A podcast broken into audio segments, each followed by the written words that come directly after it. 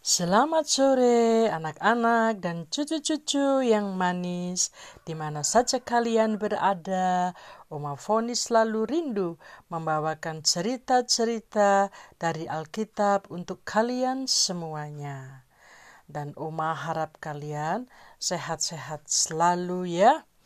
Ya, sebelum uh, masuk di dalam cerita uh, kita sama-sama berdoa ya anak-anak dan cucu-cucu. Ya terima kasih Tuhan Yesus buat pagi uh, sore hari ini di mana penyertaan Tuhan selalu ada dan setia untuk anak-anak dan cucu-cucu sehingga mereka boleh bertumbuh uh, dengan sehat, mereka boleh bersuka cita bersama saudara-saudara mereka, uh, bahkan orang tua mereka. Tuhan, Engkau memberkati anak anak-anak dan cucu-cucu di mana saja mereka berada. Terima kasih Tuhan, dan Engkau menaruh setiap hati anak-anak dan cucu-cucu untuk selalu memiliki kerinduan untuk mendengarkan firman-Mu. Dan tak lupa juga kami mendoakan untuk cucu-cucu mungkin yang sedang berhalangan tidak dapat mendengarkan uh, siaran uh, podcast ini uh, mungkin karena sakit Tuhan Engkau menjamah mereka, Engkau yang menyembuhkan mereka, sehingga mereka pun juga dapat kembali mendengarkan cerita dari Alkitab, yaitu firman-Mu dan mereka juga dapat menceritakan kepada kawan-kawan mereka yang lain ya baik di desa-desa di pelosok-pelosok daerah-daerah pedalaman terpencil mereka dapat menjangkaunya dengan menceritakan tentang kasih Tuhan. Terima kasih Tuhan Yesus, ini doa anak-anak dan cucu-cucumu. Di dalam nama Tuhan Yesus, kami telah mengucap syukur dan berdoa. Ya, sekalian, uh, duduk yang manis ya. Oma akan melanjutkan cerita pada sore hari ini. Cerita ini uh, masih di lingkup suasana Yusuf, ya Ya, Yusuf yang masih di penjara, ya, ia setia dengan pekerjaannya, melayani tahanan ya, melayani para tahanan ya. Dia membagi makanan dan minuman ya, dan juga mengisi air-air uh, di dalam bak-bak uh, mereka untuk mandi dan banyak juga yang lainnya yang dikerjakan oleh Yusuf ya. Nah, lalu dengan perjalanan dengan kerajinan yang Yusuf kerjakan hari lepas hari tidak terasa ya bahwa dia sudah dua tahun lamanya dalam penjara. Wow, di penjara tentu tidak ada yang nyaman ya, anak-anak ya. Uh, juga mereka tidak bisa melihat ya atau berdandan ya dengan hiasan kaca ya. Uh, jadi uh, Yusuf ini uh, kalau sisir rambutnya ya. Setelah dia membersihkan uh, tubuhnya ya. Cukup dengan air basah yang di rambutnya ya dia uh, menge, apa ya dengan jari-jarinya dia meluruskan uh, rambutnya ya. Uh, sebagai uh, sisir ya. Nah juga uh, apa itu waktu mandi. Ya itulah uh, tidak ada sabun ya. Mungkin memakai dedaunan-dedaunan ya apa yang ada ya. Nah itu yang mereka pakai. Itulah situasi keadaan di penjara ya. Uh pasti itu tidak enak dan tidak nyaman. Tetapi yang membuat Yusuf bersuka cita senantiasa karena apa anak-anak dan cucu-cucu dia tahu bahwa Allah tetap setia memelihara Yusuf dan memperhatikan kehidupannya. Dia tetap sehat dan semakin dewasa. Pada suatu ketika, Raja Fir'aun itu bermimpi. Mimpinya itu dia berdiri di sungai Nil dia melihat tujuh ekor lembu yang indah dan gemuk badannya sedang makan rumput. Kemudian tampak juga yang lain.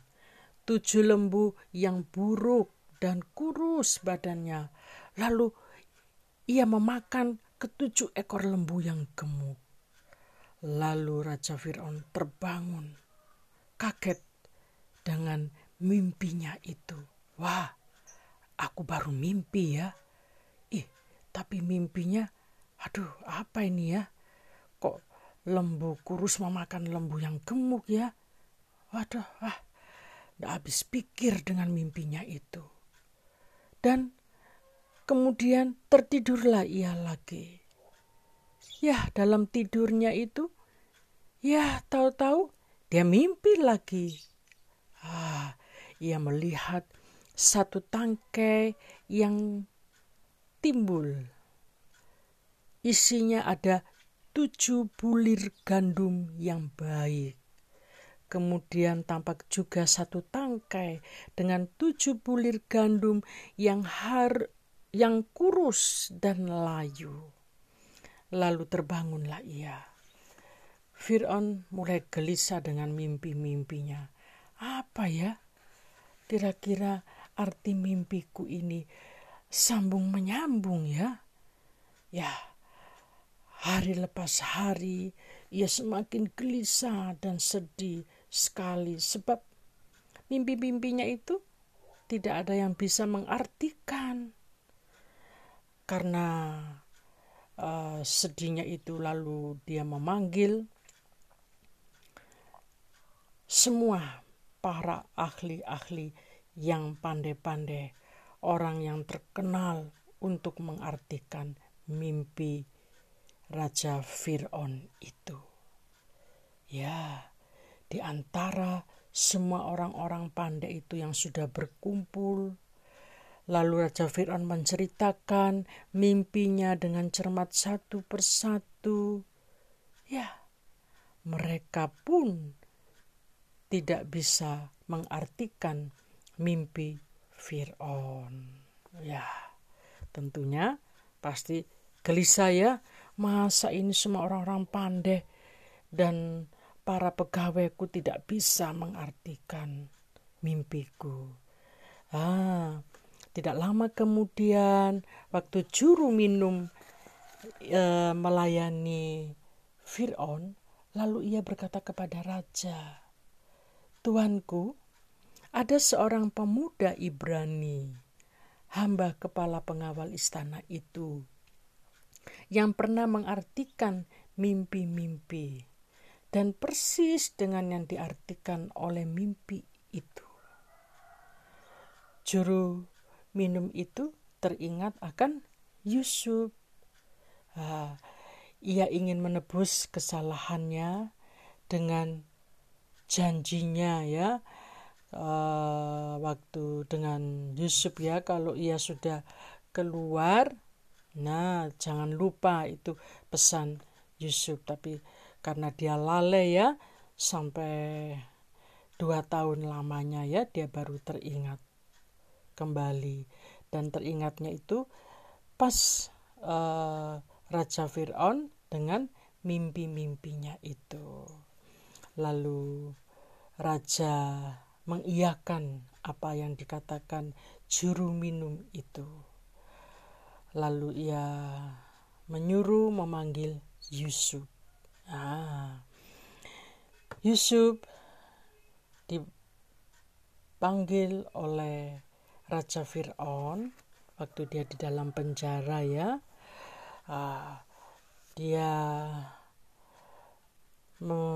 sebelum menghadap raja ia merapikan ya uh, merapikan tentunya ya tubuhnya ya dia mandi bersih, lalu mencukur rambutnya dengan jenggotnya ya yang sudah panjang.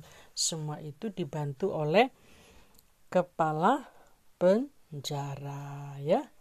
Setelah bersih semuanya, dia baru menghadap Firaun. Sesampainya ia di hadapan Firaun, lalu raja itu berkata, "Aku telah bermimpi tidak ada seorang pun yang dapat mengartikan mimpiku. Lalu Yusuf berkata, nah, berkatanya ini yuk sama-sama dengan Oma membacanya di dalam kitab kejadian pasal 41 ayat 16 yang demikian bunyinya Yusuf menyahut Fir'aun, "Bukan sekali-kali aku, melainkan Allah yang akan memberitakan kesejahteraan kepada tuanku Fir'aun." Ya, jadi Fir'aun mendengar ya dari Yusuf kata-kata Allahnya ya. Lah, lalu diceritakannya seluruh mimpinya lagi kepada Yusuf. Lembu yang kurus memakan ketujuh ekor lembu yang gemuk. Walaupun sudah makan tetapi kelihatannya lembu itu tetap kurus. Ah, biasanya kalau habis makan yang eh, makanannya banyak dan besar pasti kelihatan perutnya besar juga ya kelihatan gede, gemuk ya, tetapi ini kurus. Nah, begitu juga dengan bulir gandum yang kurus dan layu memakan ketujuh bulir gandum yang gemuk. Yusuf mendengar dengan cermat tiap-tiap perkataan dari Raja Fir'aun itu mengenai mimpinya. Lalu ia menjawab bahwa kedua mimpi tuanku Firaun itu sama.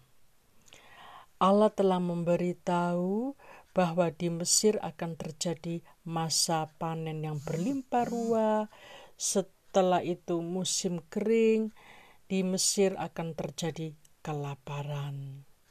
Ini selama tujuh tahun musim panen, kemudian tujuh tahun musim kelaparan. Wah, Fir'aun sangat terkejut ya, diartikan mimpinya itu. Lalu uh, dia berpikir ya, berpikir keras, aduh, ini gimana ya mimpiku? Uh, pasti ini terjadi. Uh, lalu siapa yang bisa mengatur eh, hal-hal uh, yang demikian ya masa panen dan masa kelaparan selama tujuh tahun dan seterusnya wah Fir'aun mondar mandir ya ke sana kemari dia gelisah dia merasa khawatir dan bingung uh, sebab apa yang mimpinya itu pasti sudah merupakan ketetapan dari Allah. Uh, tadi orang Ibrani, anak muda itu mengatakan Allah. Wah, ini berarti sudah ketetapan dan pasti Allah segera melakukan. kata-kata ini yang terngiang-ngiang selalu di pikiran Fir'aun. Fir'aun sambil duduk di kursi kebesarannya, lalu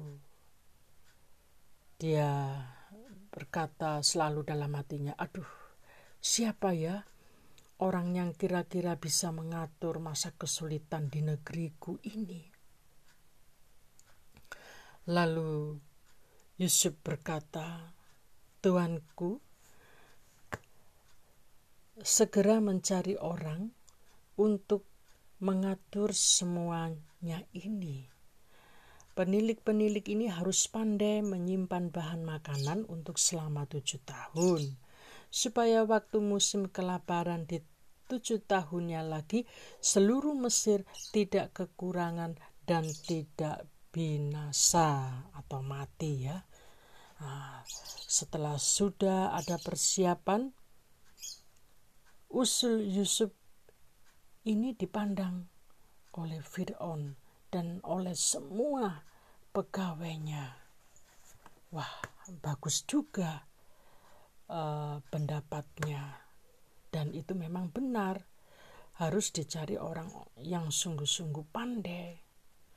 Wah, lalu Fir'aun berkata kepada pegawai-pegawainya yang ada di depannya dia, ya, sampingnya dia yang mengelilingi dia ya uh, siapa yang berani mengambil uh, atau mengatur di dalam peristiwa nantinya mimpi ini selama tujuh tahun musim panen dan selama tujuh tahun musim kelaparan. Wah, apa yang terjadi? Mereka semua diam, tertunduk. Tidak ada yang berani uh, untuk mengambil risiko ini sebab mereka takut kalau-kalau mereka akan dihukum raja ya. Ya, oleh sebab itu yuk kita sama-sama membaca firman Tuhan di dalam Alkitab ini ya dalam kitab Kejadian uh, pasal 41 ayat yang ke-39 hingga 43 demikian bunyinya.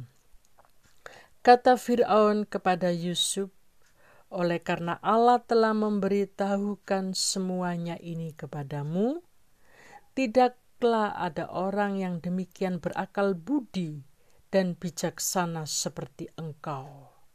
Engkaulah menjadi kuasa atas istanaku, dan kepada perintahmu seluruh rakyatku akan taat. Hanya takhta inilah kelebihanku daripadamu.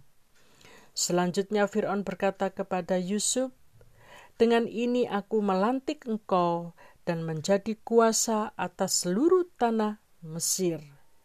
Sesudah itu Fir'aun menanggalkan cincin meterainya dari jarinya dan mengenakannya pada jari Yusuf.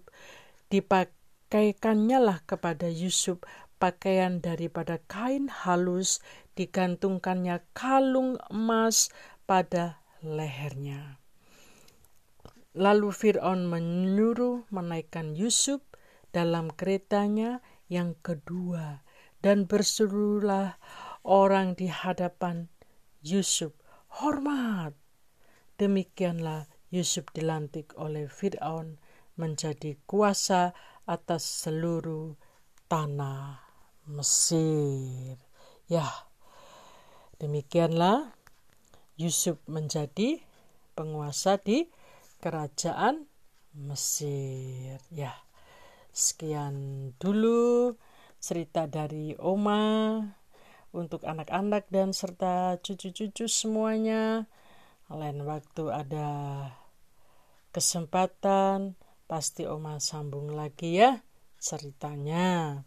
Jangan lupa berdoa dan harus rajin belajar. Tuhan Yesus memberkati kalian semua.